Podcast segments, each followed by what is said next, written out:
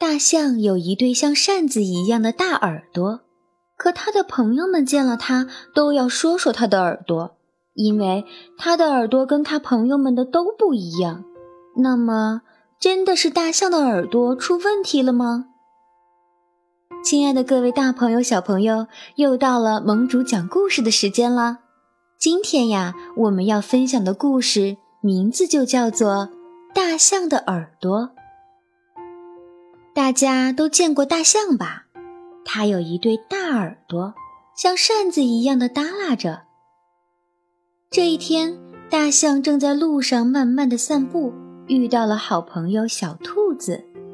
小兔子说：“咦，大象啊，你的耳朵怎么耷拉下来了？”大象说：“哦，我生来就是这样啊。”小兔子摇摇头。嗯，你看我的耳朵是竖着的，你的耳朵是不是生病了？大象听了，觉得小兔子说的不对，可是他又不知道该怎么反驳，于是不太高兴的走了。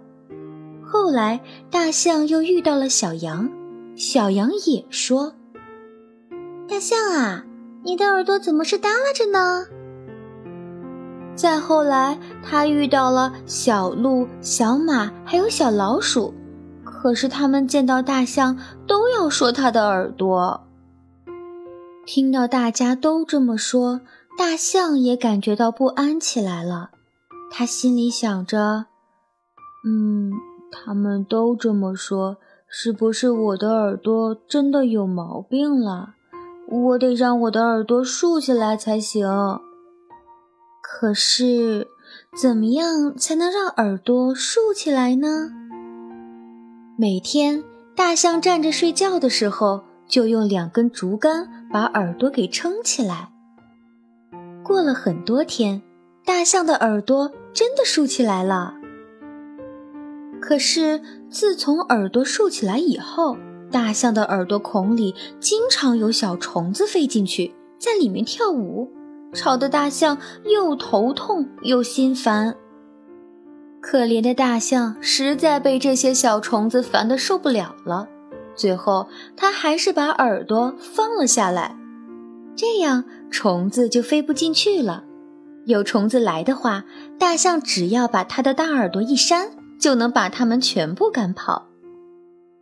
从此以后，大象再也不会因为别人说它的耳朵感到不安了。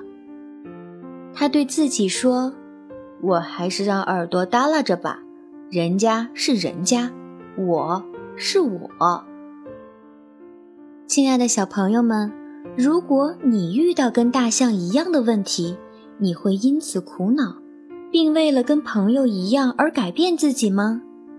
在我们的生活里呀，会经常发生这样使你怀疑自己的事情。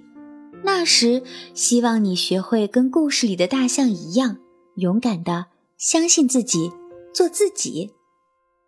好了，今天的故事就讲到这里了，我们下一个故事再见吧，勇敢自信的小朋友们。